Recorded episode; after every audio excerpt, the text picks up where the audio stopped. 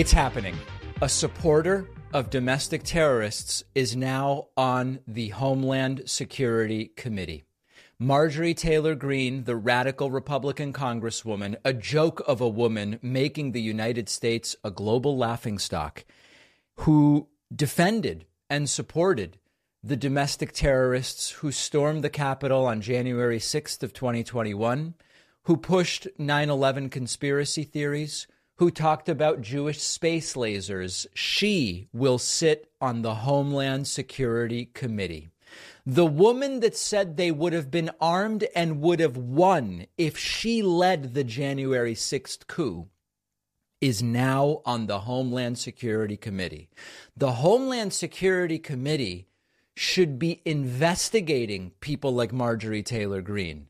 But it is Marjorie Taylor Greene who, in this backwards United States, ends up on that very committee. Who does she think are the threats? People like Hunter Biden, people who she claims are socialists and communists, even though they are not. You know the drill.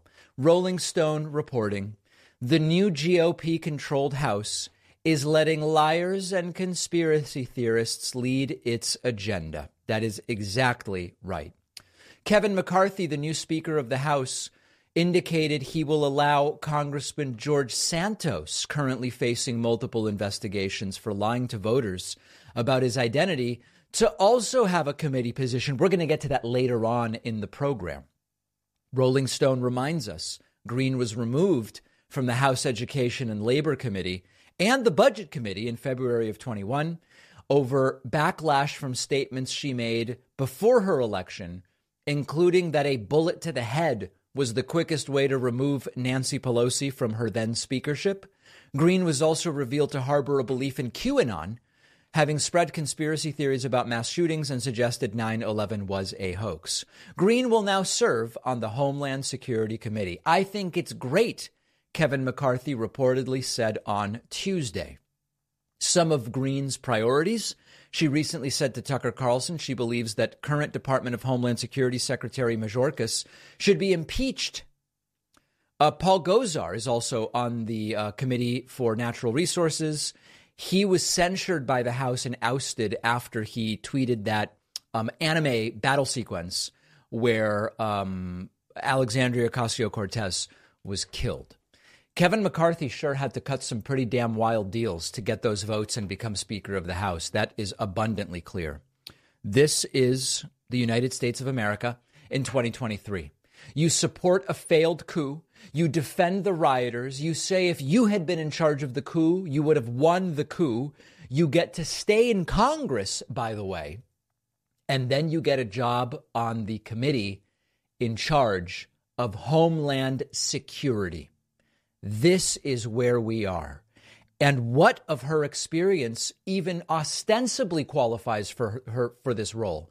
Is it the harassment she engaged in of the victims of school shootings? Does that qualify her to be on the Homeland Security Committee? Is it any of the long list of things we've talked about before? It is embarrassing that this is where the country is. And you know how it'll go. Two years from now, we'll look back and we'll say, what are Marjorie Taylor Greene's accomplishments on this committee? And there will be none, nothing positive anyway. And then they will say, well, we couldn't get anything done because of Democrats in the Senate or whatever, but definitely vote for me again because now I'm part of the in group. And that's really what this is about for Marjorie Taylor Greene. And also that's a lot of the, of the uh, catalyst for this new war she's engaged in with fellow lunatic Congresswoman Lauren Boebert. And that's what I want to talk about next. Marjorie Taylor Greene and Lauren Boebert, two dangerously delusional members of Congress, got into a verbal fight in the women's bathroom. When dim witted dunce clashes with brainless buffoon, this is what you get. Uh, it is being reported by uh, the Daily Beast and summarized by LGBTQ Nation. Marjorie Taylor Greene and Lauren Boebert allegedly got into a screaming match in the women's restroom. Um, both Greene and Boebert have said trans women are a threat to cis women in public restrooms and locker rooms, but it appears the real aggression in the women's room, writes this article, is coming from them. The two far right anti LGBTQ plus extremists reportedly got into a shouting fight January 3rd, just as Congress was getting ready to vote for Speaker of the House, according to several unnamed sources who spoke to the Daily Beast. During the 15 votes that lasted for an entire week, you might remember that Boebert and some others were trying to prevent Kevin McCarthy from being Speaker. Greene is a member of that same wing, sometimes known as the Freedom Caucus, but she ended up siding with McCarthy, as we now know. The article goes on to say, according to one source, Greene was exiting a stall when she conf- confronted Boebert about the latter's plan to thwart McCarthy's election. Greene allegedly accused Boebert of taking money from McCarthy for her campaign, but not showing loyalty now. She allegedly asked, You were okay taking millions of dollars from McCarthy, but you refused to vote for him for Speaker, Lauren? Greene questioned Boebert's loyalty to McCarthy. And after words were exchanged, Boebert stormed out. That's when Lauren said, Don't be ugly, before Boebert, quote, ran out like a little schoolgirl. When questioned about the altercation, Boebert said, See you later, bye. Greene hasn't commented either. Uh, Congresswoman Debbie Dingell, Dingell, Dingle was reportedly in the restroom when this happened, but she's not talking about it. What happens in the ladies' room stays in the ladies' room. This is um, this is part of this splintering of the Republican Party. I know I've said it before. I uh, you know apologies for those who have heard this, but you originally had Republicans pro and anti-Trump, people like you know Mitt Romney in the anti-Trump camp. You now still have the anti-Trump Republicans, but you have MAGA or buffoonery, call it whatever you want, call it peaches for all I care, to quote Trump. Um, you now have MAGA subdividing and splintering. And of course, the dream scenario would be that they splinter themselves into oblivion. Whether it's going to happen or not, we just don't yet know. But um, Lauren Boebert and Marjorie Taylor Greene ending up on opposite sides of anything is certainly a sign that that splintering is taking place. The important thing for the left is, you know, I have never pushed for this false unity of the left. There's room for diverse views on the left, and there are also things that just aren't actually left. And so we shouldn't pretend that they are it's not about false unity, but right now the left actually is quite united. These voices that I've always said are relatively small in terms of power. They're very loud, but they're relatively small. Um, that do the purity tests and the litmus tests, they are not getting nearly the attention that they once did. And overall, the left is pretty damn united right now. I think that it's critical at a time when the right is splintering and subsplintering and subsplintering ad infinitum hopefully, um, that the left uh, uh, maintain focused on the big issues that we are trying to deal with. That includes getting people health care, dealing with inequality, um, uh, uh help, uh, pl- climate. There's so many, I don't even know in what order to go. The education crisis, the foreign policy embarrassments that plagued us under Trump, on and on and on. The left has an opportunity to, in contrast to what's happening on the right, look quite organized and sane and united and allow the right to continue destroying itself. Meanwhile, Republicans continue to just do self inflicted damage. And I want to talk about the, the new anti museum, anti book positions that are surfacing on the right. Oh, man, where to even start with this? Um, Candace Owens has proudly and defiantly come out against museums, against museums. We have long spoken about the anti intellectual and pseudo intellectual leanings of the American right wing. They used to sort of couch them in a more, uh, what's the word? I don't want to say more defensible, but compared to now, a slightly more defensible way. But now it is just completely overt. These are really pathetic people, and they are playing to the lowest common denominator a huge swath of the American right wing doesn't read, doesn't think critically, has no media literacy skills, and they just want their beliefs spoon fed to them by Fox News and people like Candace Owens and Ben Shapiro and others. And in order to keep them in that state, right wing influencers like Candace Owens have started to make them feel proud and confident in their beliefs that books are bad, learning is bad, museums are bad. And here is a segment of Candace Owens talking about how she's actually very anti museum. Take a look at this. Next question What are your thoughts on the British Museum and their artifacts from other cultures? Yeah. They have returned many of them to Nigeria. Do you think they should return them all, Jensen? You know, I actually kind of hate a lot of museums because they steal our tax dollars. And so, yeah, defund all the museums and send back all the artifacts. The amount of money that was given in the COVID bill, the trillions of dollars, all of it going to like the Kennedy Center, the African American Museum. And what do they do? People that sit on the board take all the money. It's kind of become this huge money laundering operation.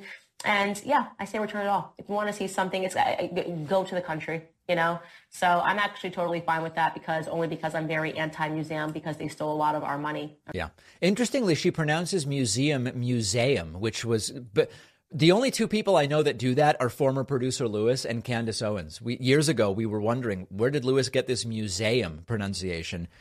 Maybe, maybe he and Candace Owens uh, uh, went to that same ritzy school in Connecticut, right? No, in all seriousness, uh, this is the type of thing that many right wing and Republican voters consider fresh and interesting and sort of uh, uh, on the vanguard of thinking. Uh, the modern Republicans love this stuff. And her idea is go to the country, right? I mean, if you want to see historical artifacts like Egyptian mummies and Roman statues and Greek pottery, just go to the countries. It's just lying around there. You can just see it. Or if you want to see, um, you know, artwork from famous artists, whether it's the Mona Lisa or you know Star- Van Gogh's Starry Night or whatever, go to the countries, whatever that means. If you want to see important documents like the Magna Carta or the Gutenberg Bible or whatever, go to the country, whatever the hell that means. This is part of a bigger movement that includes clips like this. This is Andrew Taint explaining why he is above reading books. He's above it. He's too good or too smart or too strong or whatever. Reading books is a very cheap way to, I guess, entertain. I wouldn't call it entertainment because my brain is far too advanced. I'm too smart to read. Right. I'm here to sit there and go, smart people read. No. I need action. I need constant chaos in my life to feel content. I need to be driving a supercar and fighting, fucking a bunch of hoes and champagne and going crazy. I can't just sit there, oh. Why would you read a book when you can have champagne going crazy, just exploding, explosive champagne all over the place? You're not going to be bothered with a book. The pirate on the boat, like, it's for, it's for people with slow brains. Right.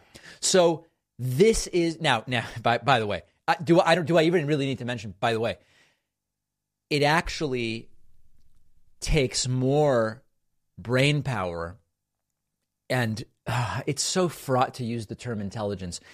It requires lots of brain power to actually go and get the information out of a book rather than sitting there with explosive champagne watching reality TV. Now, I have no problem with TV or any of it, right? I watch TV, I watch shows, Kaleidoscope on Netflix right now, by the way, really good. You know, uh, but the idea of books are for the lesser thinker sort of thing is part of the same I'm against museums or museums or whatever pronunciation you choose. And this is all either with Candace Owens, I believe it's deliberate. With Andrew Taint, I think it's not. I think he's just kind of stumbling across nonsense. Part of it is make the people that follow you feel good about just getting all of their beliefs from you without thinking about them too much without reading, without learning, without looking at alternative sources. They benefit from people thinking, books? No, not for me. Folks, we are in a crisis on YouTube. Something is happening on YouTube where our channel and others like ours appear to be getting deprioritized by some kind of algorithm. I will have more information about this when I have it. Please remember like the video, leave a comment, hit the subscribe button. It's really the it's free and everybody can do it and it will help us at youtube.com slash the David Pakman Show. Are you tired of the same old off the shelf grocery store honey? Look no further than Manukora, our sponsor. The honey is made by bees that pollinate the native manuka trees in the remote forests of New Zealand. It gives it a unique, dark, rich, delicious flavor that you won't find in any other honey. It is 100% raw. If you look at it side by side with regular boring honey, you can see the difference. I've got my honeys next to each other on the counter and it looks very different. Manukora is also responsible and sustainable. All Manukora honey is harvested using traditional methods so you can enjoy your creamy caramel honey, knowing that the production was easy on the bees and on the planet. I've been adding Manukora honey to my tea and my toast. It's a great natural sweetener in any recipe. It really stands out from everyday honey. So don't settle for the ordinary honey when you can enjoy the unique, delicious flavor of Manukora. Go to manukora.com slash Pakman and use the code Pakman for a free pack of honey sticks.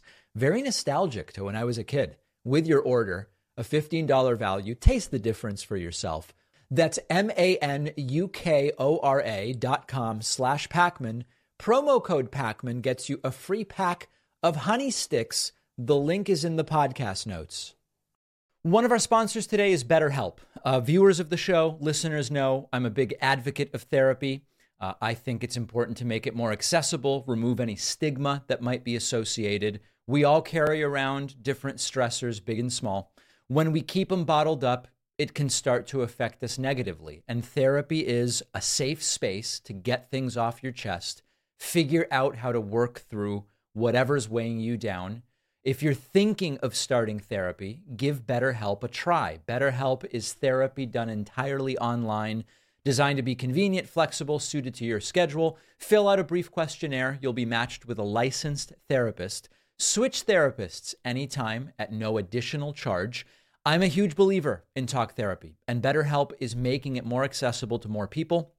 You can even find a therapist who specializes in certain areas, which maybe you can't find where you are geographically. There are lots of great benefits to doing therapy online. Get it off your chest. Visit BetterHelp. Go to betterhelp.com slash Show today to get 10% off your first month. That's better, H-E-L-P dot com slash Show. The link is in the podcast notes. One of our sponsors today is Blue Chew, a unique online service delivering the same active ingredients as Viagra and Cialis in a chewable form and at a fraction of the cost. And they're giving my audience an entire month's supply for free. So if you think you could benefit from an extra boost of confidence, all you have to do is take a short quiz on their website. A licensed doctor approves your prescription the medication comes straight to your home within days in a discreet package. No driving around to the doctor's office or the pharmacy. No waiting around. No awkward conversations with your doctor. All of Blue Chew's tablets are made in the USA. The entire process is just a few clicks. Go to bluechew.com. The link is in the podcast notes, and they'll give you an entire month's supply for free when you use promo code PAKMAN. That's P A K M A N all you do is pay $5 for shipping.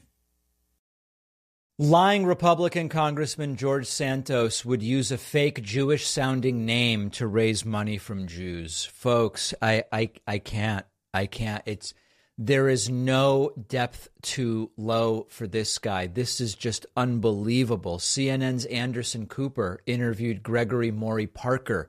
This is a former friend and roommate of George Santos. And in speaking to Anderson Cooper, Morey, um, uh, uh, Morey Parker explains that when George Santos would run GoFundMe's, which is another scam, which we will get to, if he needed to entice Jewish donors, he would use a Jewish last name. Listen to this. How long did you actually live together? We were only uh, roommates for a few months, and I also knew him as uh, Anthony Zabrowski. So you knew him. He, he, why did he say he had two names then?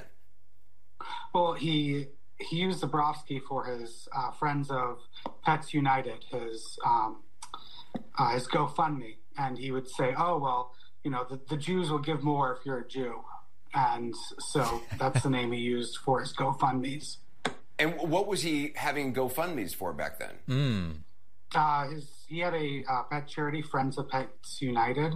Uh, it was supposedly to um, help out with you know sick animals and things like that. There's actually um, just an article released from um, uh, one of my reporters uh, who's been interviewing me a lot, uh, Jacqueline Sweet, about how he conned a, a homeless military vet out of three thousand dollars for his uh, service dog. Okay, we're gonna get back to that second part, but using the last name Zabrovsky, Zabrowski, Zabrovsky, I don't know which version, in order to entice Jewish donors to donate. Now, there is a ton of Jewish related stuff going on with uh, George Santos, where he claimed to be Jewish in terms of his family history. Another example is he got into a discussion on a podcast called Loud Majority about whether Jewish people learn Spanish or not. Take a listen to this. I actually think we should do the whole the rest of this in Spanish. Let's I see, think so. Let's see how your public education took. You went to private school, right? I took Yeah, Italian. I didn't do no. I didn't do no. Well, I took I took Spanish in college, There you go. but I, you know what I did? You're Rosetta Jewish. Stone. You're supposed to learn Spanish Jewish people don't learn Spanish. Yes, they do. No, they don't. because that's how they become more cultured. At least that's By how I learning learned it. Spanish. Yeah, that's how I learned Wow. it. right. And th- now this is when he was still lying about being Jewish. You'll notice it's lies on top of lies on top of lies. Now, beyond parody, this guy, the, the George Santos that we now know lied about everything, and soon you will see bilked a disabled veteran out of money for his dog, and the dog died. Okay. He has been assigned to the House Small Business Committee and the Science, Space, and Technology Committee. Here is a report from yesterday from MSNBC. George Santos is going to serve on two committees in the House of Representatives on behalf of the Republican Conference.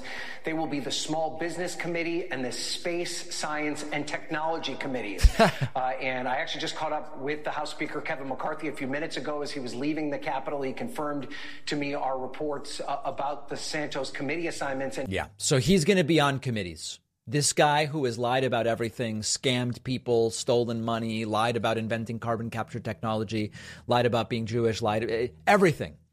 He gets committee assignments. And one other funny note from this interview with Santos's former roommate with Anderson Cooper, I guess that the, Santos stole a scarf from his friend and then wore it to the Stop the Steal rally or whatever. And I understand he was actually wearing something he took from you at a pre January 6th rally in Washington. If Is that the yes, you scarf? can believe this. He has the audacity. Yes, Wait a minute. That is the- He's wearing the scarf. a stolen scarf to a stole steal the election rally. You, you have to oh love the irony and the audacity. Quite frankly, So, a complete and total liar. And this isn't even the half of it. Listen to this next story. George Santos stole a disabled veteran's dog's charity money, and the dog died. Let that sink in, folks. Um, report from patch.com. Disabled veteran George Santos took $3,000 from Dying Dogs GoFundMe. This one is even worse than it sounds, if you can believe it. Two New Jersey veterans, veterans, say George Santos promised to raise funds for a life saving surgery for a service dog and then disappeared. Report out of Queens. In May 2016, Richard Osthoff was living in a tent in an abandoned chicken coop on the side of Route 9 in Howell, New Jersey, with his beloved service dog, Sapphire. A veterans charity gave the pit mix to Osthoff, who's a disabled veteran, honorably discharged from the Navy. Sapphire, the dog, developed a life threatening stomach tumor. Osthoff learned the surgery would cost $3,000. A vet tech said to Osthoff, I know a guy who runs a pet charity who can help you. That guy was Anthony DeVolder. Now, at this point, you might know Anthony DeVolder is the name George Santos used to use. So we're talking about George Santos. The pet charity was called Friends of Pets United. Okay. Osthoff and another New Jersey vet, retired police sergeant Michael Boll, tried to intervene to help Osthoff in 2016, told Patch, hey, you know what? DeVolder, we'll call him Santos, that's how we know him. Santos uh, closed the GoFundMe he set up for Sapphire after it raised $3,000 on social media, but then disappeared. Osthoff said he stopped answering my texts and calls. He posted to Facebook in 2016 To everyone who helped me and Sapphire raise the money for her surgery, I'm sorry to say we were scammed by Anthony DeVolder.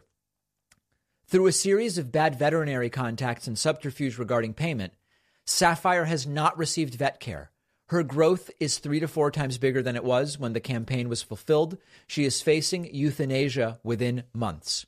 Sapphire indeed died January 15th of 2017. After being out of work with a broken leg for over a year, Osthoff couldn't even afford the dog's euthanasia and cremation. He had to panhandle for it, which he called one of the most degrading things he ever had to do. I contacted Santos and told him, You're messing with a vet. Give the money back or use it to get Osthoff another dog. He was totally uncooperative on the phone, said Boll. I can see why this guy loves Trump. I can see why this guy loves Trump. This is way worse than the headline even makes it sound. And this is the guy, George Santos Anthony DeVolder, who has now been assigned to multiple committees, the House of Representatives, and apparently, I don't know, but apparently is going to be able to weather the media storm and stick around for two years, despite being one of the most disgusting individuals I've learned about in all of my time covering American and world politics. Um, I am losing faith that he is going to be removed. I uh, he's just he's just sticking around, and particularly now with committee assignments, it doesn't seem like Republicans and Kevin McCarthy have any interest in forcing him out. For all we know, and as the speculation uh, uh, is is growing, McCarthy and Santos struck a deal. Santos supports McCarthy for Speaker. McCarthy doesn't try to push him out. And of course, the support of the Speaker is a very powerful thing for a member of Congress, particularly a new one. Where will this end? What will we next learn about George Santos, Anthony DeVolder? Let me know in the comments. Make sure you're subscribed on YouTube. And of course, all of the clips I played for you in this segment and earlier segments are available on our YouTube channel as well as on our Instagram. As many people know, I'm a white ale type of guy when it comes to beer. And even for those of us who drink responsibly, like me, sometimes you still feel it the next day and it can slow you down, especially when you start to get up there in the years like me. Check out our sponsor, ZBiotics, which is a probiotic drink that breaks down the byproduct of alcohol, responsible for those rough mornings after drinking. All you do is drink a tiny bottle of ZBiotics before you have alcohol. Next day, you'll feel refreshed and ready to go. The way it works is when you drink, a toxic byproduct builds up in your gut. And that's what causes you to feel bad the next day. ZBiotics produces an enzyme to break down that byproduct. And ZBiotics stands by their product 100%. If it doesn't work for you, you get all your money back, no questions asked. Remember, we're talking about drinking responsibly here. I can't more highly prioritize getting a good night's sleep. ZBiotics is for responsible drinkers who just want to get the most out of the next day. Go to zbiotics.com slash Pakman. Get 15% off your first order with the code PAKMAN. That's Z-B-I-O-T-I-C-S dot com slash Pakman. Coupon code PAKMAN for 15% off. The link is in the podcast notes. You might remember that a few years ago, uh, the show got hacked and many thousands of dollars were stolen. We never got it back. It's a terrible feeling. It can happen to anyone. But a couple of years ago, we got Aura which really gives us significantly more peace of mind. And our sponsor, Aura, is the app that protects you from scammers by alerting you anytime your info like email, passwords, social security number are found in data breaches. Aura also automatically requests removal of your info from search engines and it can reduce spam calls. Aura alerts you quickly about suspicious credit inquiries, like if someone tries to take a loan out in your name. And Aura's password manager makes it easy to keep your account secure to begin with. Aura also has parental controls for your kids' devices. You can restrict apps or manage screen time, set focus time, make sure they're doing homework instead of binging on YouTube. You can try Aura free for 14 days at aura.com slash Pakman. Use the free trial to see if your email, password are already out there. You may be surprised. That's A-U-R-A dot com slash Pakman to try Aura free for 14 days. The link is in the podcast notes. Today, I'm going to be speaking with Dr. Mary Claire O'Brien, who's a professor of emergency medicine at Wake Forest University School of Medicine, who was the leading medical expert informing the FDA decision to remove pre mixed alcoholic energy drinks from U.S. markets back in 2010. Uh, it's really great to have you on today. I appreciate it. Thank you so much for inviting me. So, maybe to start with, energy drinks in general, when we talk about what they are, I think most people understand it's a stimulant of sorts. Some of them have caffeine, which we're used to getting when we drink coffee. What exactly is it always caffeine or are there other stimulant, stimulant elements in these energy drinks? And how does the dosage compare to a cup of coffee, for example? So, those are all very good questions. So, uh, from a physiologic standpoint, energy is calories that you consume. But all of us would understand that really what energy drinks do is deliver caffeine in one or various forms, either added as a chemical or uh, in guarana or yerba mate or other things where they're additives that are essentially just other forms of caffeine.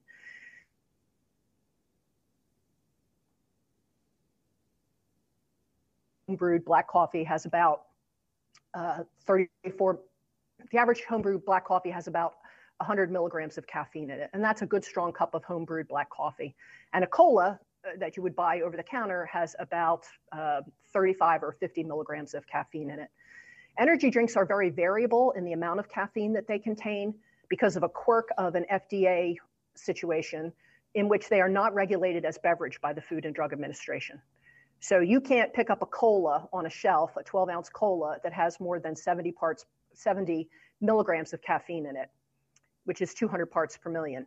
But an energy drink, oddly enough, is considered a dietary supplement by the FDA, and they are not regulated. An energy drink may contain anywhere from you know 100 to 150 to 200 milligrams of caffeine. Those little bitty energy shots that people pick up all the time have 200 milligrams of caffeine. Wow. So in two ounces, cold, one chug, you're drinking the equivalent of two very strong cups of hot black coffee that you would otherwise take your time to sip and you get that jolt of caffeine right away.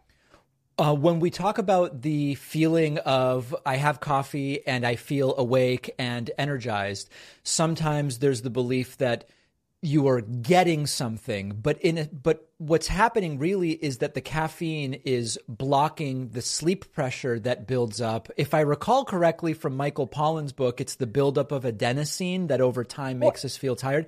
So the caffeine is sort right of like it's delaying fe- feeling tired really right? That's what it does? Yes. So caffeine although we call it a stimulant is not a stimulant what it does is it makes you feel less sleepy Right. Now, for those of us who are sleepy, who want to be stimulated, the feeling of having caffeine and waking up, we all are pretty familiar with it. Most of us drink some caffeinated beverage in the morning. However, uh, it is in fact not stimulating you. It's blocking the chemical that's naturally released in your body that makes you feel sleepy. So, so caffeine makes you feel less sleepy. It does not stimulate you, unless, of course, you talk about the way that it potentially could stimulate, let's say, your heart rate or your blood pressure when large quantities are consumed or when normal quantities are consumed or what would generally be regarded as safe in susceptible individuals, people who might be sensitive to the effects of the caffeine. So before we get on to the energy drink health stuff, how should we be thinking about what you just described? Is it different than how something like Adderall or amphetamines yes. work? 100%. Yes. Mm-hmm. Caffeine basically makes you a little, it makes you less sleepy uh, it is not an addictive substance in the way that we would think about perhaps methamphetamine. And I'm not sure that for the average person, the difference between being less sleepy, sleepy and being mildly stimulated makes a whole lot of practical difference. Okay. It, it does, however, have uh, important implications when we start talking about mixing energy drinks with alcohol. Uh, and the idea that if you take an energy drink uh, or high, consume large amounts of caffeine with alcohol, that it will stimulate you. And the fact that you feel a little bit less sleepy means that the other neuropsychiatric effects of alcohol and motor effects of alcohol are likewise reduced when they are not. Okay, so before we introduce the alcohol part, what are the risks of just extremely high doses of caffeine? You know, I, I remember a story of someone who um, owned a coffee shop, and for their cold brew, they used a concentrate. And mm-hmm. one day, somebody forgot that it's supposed to be watered down, and all of a sudden, the caffeine dose in a cup is 10x what it's supposed to be. Mm-hmm. Whether it's a ca- caffeine in coffee or an energy drink, what are the risks of too much caffeine too quickly? So the answer to that question uh, has to be preceded by it depends on whom are the effects. Okay. So in healthy individuals who are not otherwise susceptible, the FDA says we shouldn't consume more than 400 milligrams of caffeine. So let's say four cups of coffee. Less than that is generally regarded as safe, unless you have a pre-existing condition, which you might not know about. But anyway, that's what's generally for a healthy, non-pregnant, non-nursing adult. That's considered safe. Over what period of time? In one day. In, in a day. Okay. Mm-hmm. For pregnant or nursing uh, individuals, that number is 200 milligrams, so yep. no more than two cups of coffee. And it's not saying that that is a good idea, but it's saying we think that's generally regarded as safe. In adolescents, it's 100 milligrams, so that's a strong cup of coffee. But most of us aren't going to give our 12 year olds a strong cup of coffee in the morning before they go to school. But that's the number or the limit that's sort of been set by the FDA. And then for uh, children, there's absolutely no safe level whatsoever, zero. American Academy of Pediatrics, even though uh, they state that 30 to 50% of adolescents drink energy drinks. There is absolutely no level of safety established in children. Adolescents should not drink energy drinks. Children should not drink energy drinks. Hard stop. And when we talk about the negative health consequences that having more than that 400 uh, milligrams can have, what are they? So I think uh, most of us who've had a little bit too much caffeine or had it too late at night have experienced jitteriness, insomnia, nervousness, sometimes at higher doses, ringing in the ears. Uh, it can cause stomach upset, nausea. Uh, there are uh, it can cause flushing. It's also uh, curiously thought uh, chronic levels of caffeine ingestion are thought to decrease calcium absorption. Hmm. So one of the things you worry about is over time, adolescents, women drinking high levels of caffeine or steady levels of caffeine will that uh, predispose to osteoporosis? So it definitely interferes with calcium metabolism. And then in pregnant individuals, uh, high and or heavy use of caffeine habitually has been associated with increased risk for miscarriage and for having babies that are small for gestational age at birth. Now that's all, you know, most of us have been familiar uh, with some of the side effects that we would get. But remember, in susceptible individuals, there are people who can't even drink a single cup of coffee. And how do you know that? You don't know till you get you know, supraventricular tachycardia. And now, guess what? You can only have decaf. Right. Uh, which is not no calf, but you know, much less calf. So when we introduce the alcohol component, and this could be an energy drink that is already alcohol plus the caffeine in the package. It can also be the infamous uh, Red Bull and vodka, right? I mean, these are also drinks that one can kind of mix on their own. What happens when you combine the two? So the pre-mixed uh, alcoholic energy drinks, which is the terminology that was used, pre-mixed alcoholic energy drinks, and I won't mention the brands because I don't want to give them airtime, but they're they are 100% off the market in the United States. Right. And that and that is because uh, it is uh, very clear that um, increasing that mixing caffeine in alcohol, those pre-packaged things, which was never permitted by the FDA, was never permitted. It's just the industry got away with it until the FDA called them. Um, that, uh, it is associated with increased amount of drinking, heavy drinking, binge episodes. So heavier drinking, more frequent heavy drinking, and an increased risk of serious alcohol related consequences like driving with an intoxicated driver, being sexually assaulted, assaulting someone else sexually, and being hurt or injured enough to need to seek medical attention. And what we believe is that the alcohol, or pardon me, that the caffeine masks some of the cues that you might get that you had had too much to drink, mm. that the caffeine masks that for the alcohol. So you're still drunk if you've drunk enough alcohol to get to be drunk, but you perceive because of the caffeine that you're not as drunk as you think you are. And uh, what you are is uh, been well described as a wide awake drunk. And that's a dangerous thing because you think you're okay and you are not. So Uh, when we read about people who go to the ER after combining these types of elements, and from what I've read, one in 10 of those ER visits leads to a hospitalization. What is it people are showing up with? What What is it that leads to them ending up at the ER? So what happens is they go to a drinking situation where they intend to party. Sometimes they uh, preload with a caffeinated beverage. Sometimes they consume the caffeine while they're consuming the alcohol. Two things happen.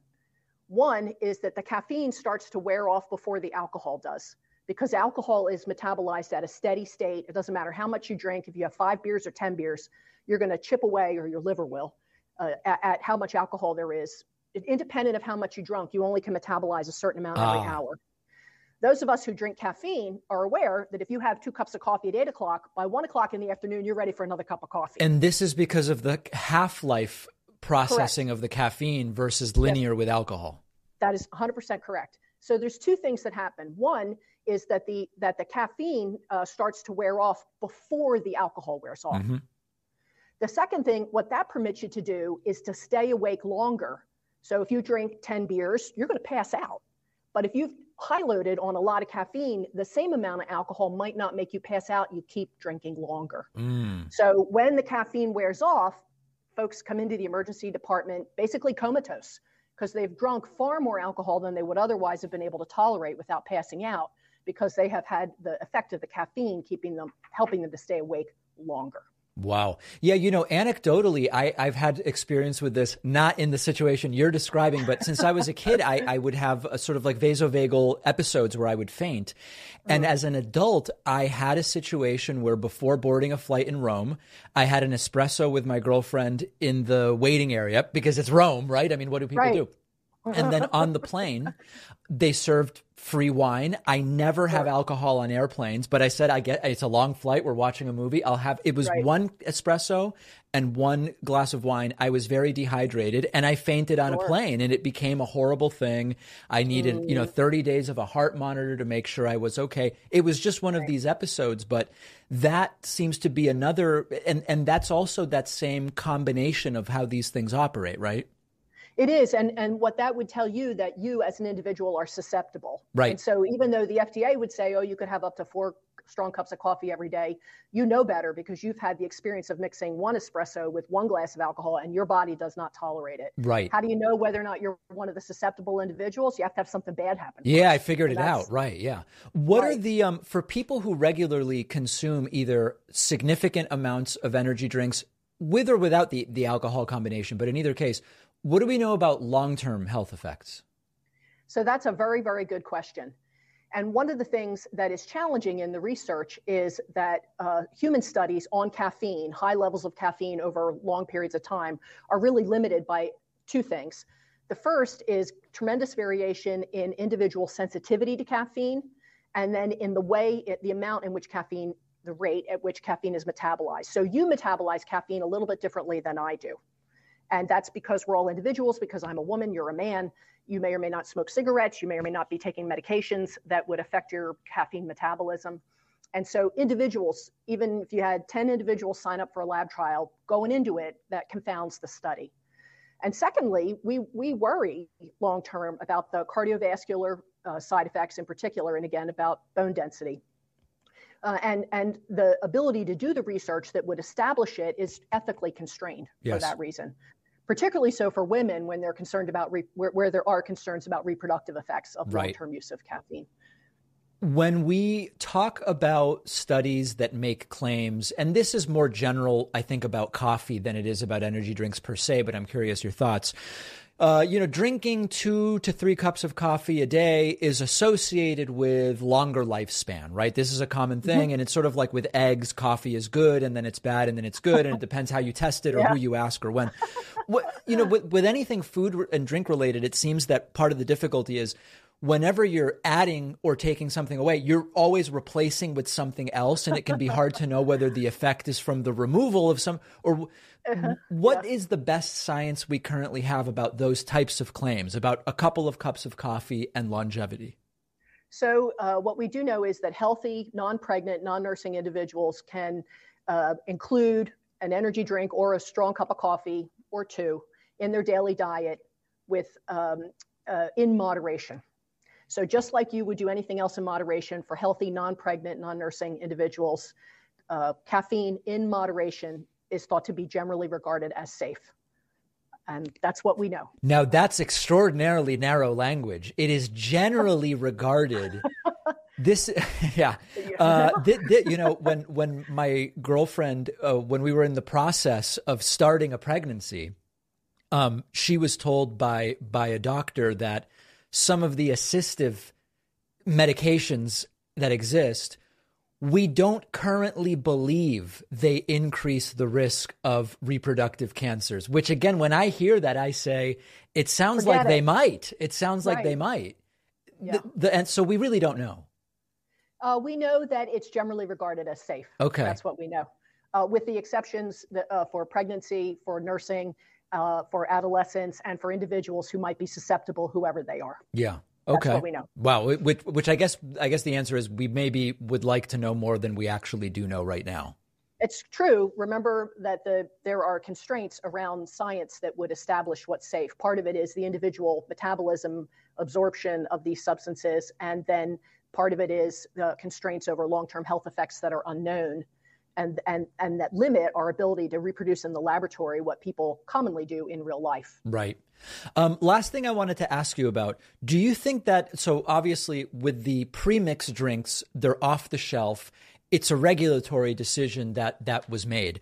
When it comes to, I mean, you tell me, coffee of different kinds or energy drinks that are just energy drinks, do you think there needs to be more regulation or government involvement, or is it really just about educating people and, and making people aware of the amounts of these things that they're consuming? So you asked my opinion, so I'm going to give you an opinion. Yes. And I and I think it's poppycock that they are regulated as dietary supplements. Ah. They're bev- beverages. And that was a decision made in the mid 1990s. The decision that the FDA made about limiting the caffeine in cola beverages was made in 1959. And the energy drinks really came onto the market in the 1990s, uh, partic- late 1980s, early 1990s. And in the mid 1990s, the FDA made a decision that said these are uh, dietary supplements, they're, they're not beverages. And if they were regulated in the same way as are the can of Coca Cola that you can buy in the grocery store right next to them, then that would make more sense to me. I think it's poppycock. And Uh, if they were regulated in the same way as soda, the differences would be labeling or also there would be limits that would be placed. Yeah, there would be limits. So we mentioned guarana and yerba mate. Those are both natural sources of caffeine. And so they are listed as additives to energy drinks. They're more caffeine. Mm. Now, I did a little research uh, to prepare for speaking with you and looked at a couple of things on the shelf. And most of them, most of the beverages that I saw do list the amount of caffeine that's in them. Okay. However, there is not. Um, I just think uh, uh, we would not. You would not uh, give you know three or four cups of coffee to your average thirteen-year-old. You would not uh, let a kid in high school think that an energy drink could serve as a sports drink when they're not. You you would, and yet that's what goes on. Yeah. Wow. Well, we will see if that ever is there an appetite to change that, do you think? It doesn't seem like Yes. it. Or there is. Oh, okay. No, there is, and, and and letters have been written by a couple of senators, and these this goes back a while though. Yeah. Is there a current appetite? No. Was there a lot of appetite in the wake of the research about the health effects of, of energy drinks and alcohol? Yes. Mm. Did that did that stir the pot about the health effects of energy drinks at all? Without alcohol, yes. Has that uh, uh, energy and enthusiasm for making change continued? It has not over the last decade, and I'm not sure why that is. Understood. Um, Understood. We've been speaking with Dr. Mary Claire O'Brien, professor of emergency medicine at Wake Forest University School of Medicine. Thank you so much for your time. Appreciate your insights. You're welcome. I am impressed with your level of knowledge about the science of the subject, and you can call me anytime. That Thank you. Did you know that half of Americans are deficient in vitamin A, vitamin C, and magnesium? Most Americans are deficient in vitamin D. I take vitamin D during the winter. It is sometimes difficult to eat exactly the right amount of each food to get exactly what you need. I just make my life simpler with AG1 by Athletic Greens. In the morning, one scoop of AG1 I get the entire day's worth of 75 high quality vitamins, minerals, and whole food sourced ingredients. It's what I want. It's no more. It's no less. It's not making any outlandish claims. It's just an easy, sustainable routine. I've tried different ways of taking vitamins. AG1 is cheaper, it's quicker, it's tastier. I'm not fumbling around with different capsules. It tastes great to drink straight with water. Sometimes I'll put it in a smoothie or shake. It's simple. It's something easy you can do going into the new year, staying properly nourished. Athletic Greens is giving my audience a free year's supply of vitamin D. I take that every day in winter. Plus, you'll get five free travel packs of AG1. Go to athleticgreens.com slash Pakman. That's athletic, G R E E N S dot com slash Pakman. The link is in the podcast notes. We are now talking about Trump perjury. Trump reportedly lying many times during a completely unhinged deposition, which we have some of the trans- transcripts of. And the full transcript is yet to be released, but apparently will be. Newsweek reporting Donald Trump may have severely damaged his case in the defamation lawsuit brought against him by a woman who accused him of rape by expressing, quote, repeated lies during his deposition, according to an attorney. Katie Phang, who's a legal analyst and MSNBC host, was reacting to the unsealed transcripts of testimony Trump gave. This is the E. Jean Carroll lawsuit. Carroll accused Trump of raping her in the mid 90s. Trump denies it. Carroll is now suing Trump for defaming her character, including stating in a 2019 interview he wouldn't have raped her because she is not his type, which is an absolutely insane thing to say. Trump later repeated the same remark on Troth Central in October of 2022. Troth Central. Right before the deposition took place. During his testimony, which was unsealed Monday, Trump defended his not my type remarks while calling the rape claim a hoax and calling the accuser a whack job and a liar. Um, Phang said the legal significance is Trump steps in it over and over again. And more importantly, he basically denies flat out he's ever touched a woman and any part of her body. Specifically, is denying touching a woman on the breast or buttocks or any other sexual part without her consent. He said no under oath. The whole world knows that on an Access Hollywood tape, he boasted about how he would grab them by the blank, and you can do it when you're a star. He's caught in repeated lies throughout the course of his sworn videotaped re- uh, deposition. There is now a bunch of the transcript, and it is wacky. You can just imagine Trump talking about this. He was asked, You say she, she completely made up a story that I met her at the doors of this crowded New York City department store and within minutes swooned her. Do you see that? Trump says, yeah. What does swooned her mean? Trump, that would be a word, maybe accurate or not, having to do with talking to her and talking to her, to do an act that she said happened, which didn't happen. And it's a nicer word than the word that starts with an F. and this would be a word that I used because I thought it would be inappropriate to use the other word, and it didn't happen. Anybody know what he's talking about? The question that follows okay, I was curious when I read this, so I looked up the word swoon in the dictionary. And under the dictionary, it means to faint with extreme emotion. That's not what you meant here?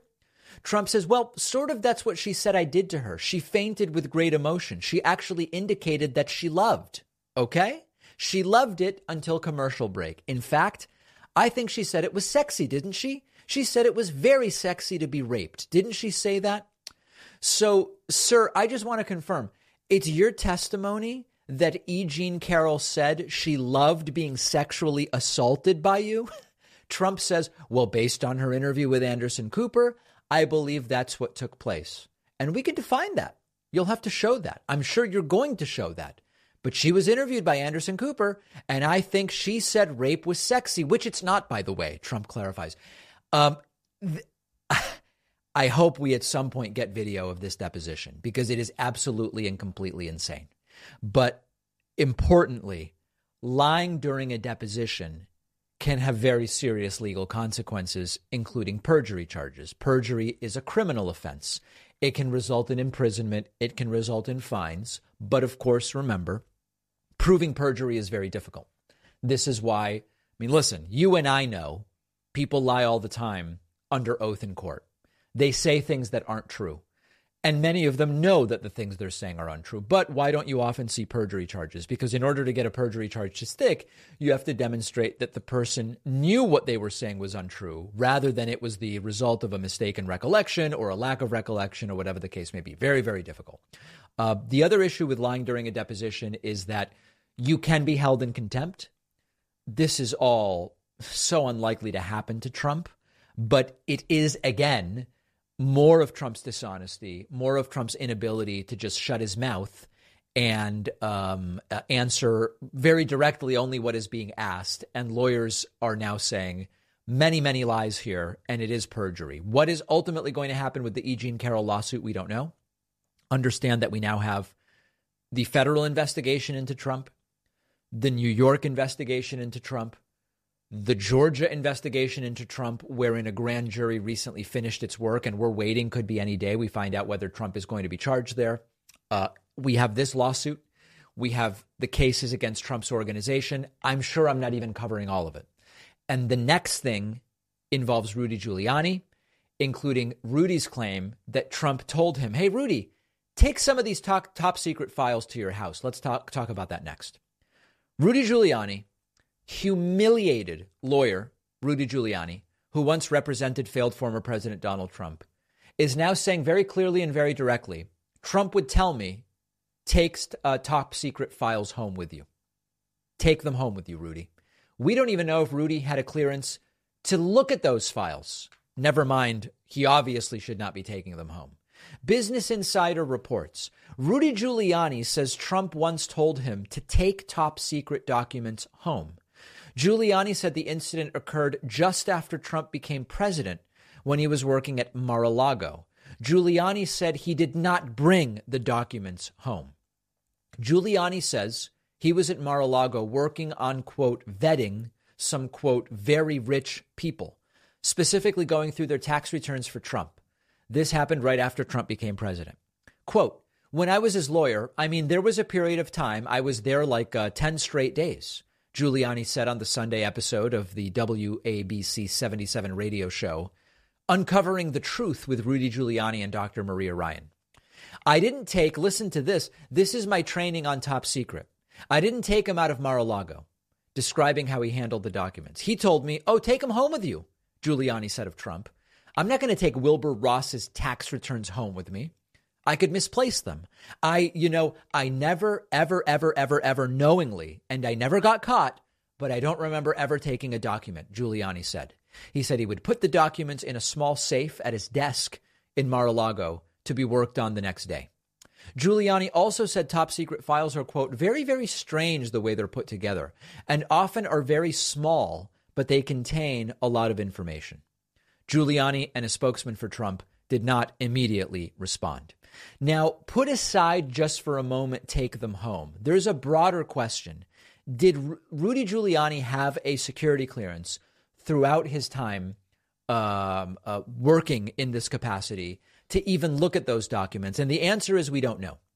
Um, back in 2019, Maguire says he doesn't know if Giuliani had a security clearance. Acting Director of National Intelligence Joseph Maguire said he doesn't know whether Trump's personal lawyer, Rudy Giuliani, has security clearance. Amid questions over his role in Trump's interactions with Ukraine's president, Maguire said, I don't know whether or not Giuliani has a security clearance.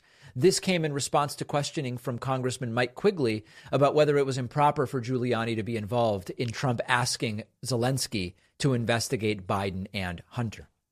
Uh, multiple reports about that if you go back to that point in time.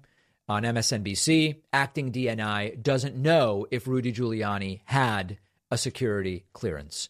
Even if you have a clearance, it's not like you can just be waltzing in and out and looking through files. And I think this is one of the important details that should be added, just sort of generally when we have these conversations about classified documents, security clearances, et etc. Having a clearance is necessary to be able to look at a lot of different documents and files, but it is not sufficient. And what's important to understand, and a couple of lawyers wrote to me about this and explained it to me clearly, the the clearance is required to even be eligible to look at a lot of the stuff. But in addition, you have to have some connection to it. You have to have some need to know. There has to be some reason, some nexus as to why you and the document are coming into contact. And with a lot of these issues, it seems as though there are some that believe if you have a particular clearance, you can just willy nilly on a whim at any point in time grab the files that are uh, um, in line with that security clearance with no actual operational or working connection to them. You can't, at least not the way the, the, the rules and the law is written. Now, what was going on in Trump's White House? We know that with Jared Kushner and some others, they they didn't even really they weren't supposed to get security clearances, but then there was like an override done and they got them anyway. We covered it years ago. We really don't know what the standard operating procedure was, but Trump telling Rudy just take documents home is very much in line with what we have seen and learned about over those many years. Are any of these people ever going to be held accountable? No. I mean, th- this is sort of like a footnote. And, uh, you know, multiple criminal investigations into Trump, Rudy Giuliani disbarred in some places, all these things. This is so comparatively minor. Under Obama, it would have been absolutely and totally huge. Obama. They would it would be a week on Fox News. But with Rudy and Trump, it's just like a little footnote. It's not going anywhere, sadly. We have a voicemail number. That number is 2192 David P. We talked about the inflation numbers last week. We talked about food as a component of the total inflation numbers.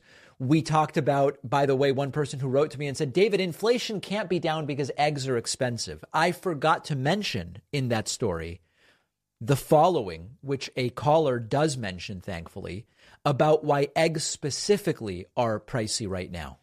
Hey, David, Carolyn from Minnesota. Yes, you were ma'am. just talking about the price of eggs. Did everybody forget we had the avian flu? Right. Thank you. Yes. Bye. This is one component to why egg prices have out uh have not outperformed. Perform makes it sound good. This is why egg prices have remained and continued up even as inflation has declined and this avian flu outbreak is absolutely a component to that. I mentioned this. You know, I get the I don't know how I got sucked into this. I basically I I don't eat so many eggs that a couple bucks one way or the other makes a difference. So I read you really want not grass fed or whatever. Grass fed is is BS. You want 100% pasture raised eggs. And so I fell for it. And by fell for it, I, I mean, it sounds pretty good to me. I can tell you the yolks are much more orange, and you do like to see that. It looks healthy. Anyway, these pasture raised eggs that I get, they used to be like five ninety nine a dozen, then six forty nine, then six ninety nine. Now they're up to seven forty nine. I'm still buying them. And again, I go through so few eggs that we're talking about a difference of like $3 a month. But I have noticed that the eggs have remained high. And indeed, the avian flu outbreaks are a factor, which hopefully will not continue to be a factor too much longer. We have a fantastic bonus show for you today. It is really easy to get the bonus show. All you have to do is sign up at joinpakman.com. Oh, the bonus show where you want to make money. Yes. Everybody else that makes money to fund themselves is bad. As a member, you not only get access to the bonus show, you get a commercial free audio and video stream of the show every day. You also get launching very soon a soundboard like mine just for members. Thank your lucky stars every day you're not Dave Pakman. If you want to prank your friends, if you want to do whatever it is people would do with my soundboard, by popular demand, we are releasing the soundboard to our members very, very soon.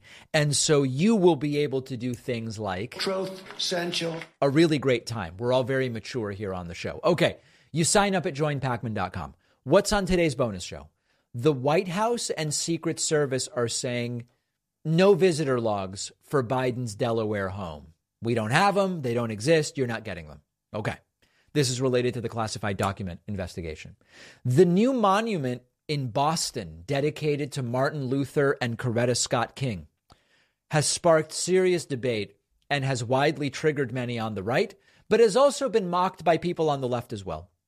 And lastly, the gas stove is the new battle line in American culture wars. I am going to make an extremely important declaration on the bonus show about my relationship to gas stoves, present and future. I think many in the audience will be shocked by what I'm going to announce, but I'm going to announce it nonetheless. All of those stories and more on today's bonus show. Sign up at joinpakman.com. We'll see you then.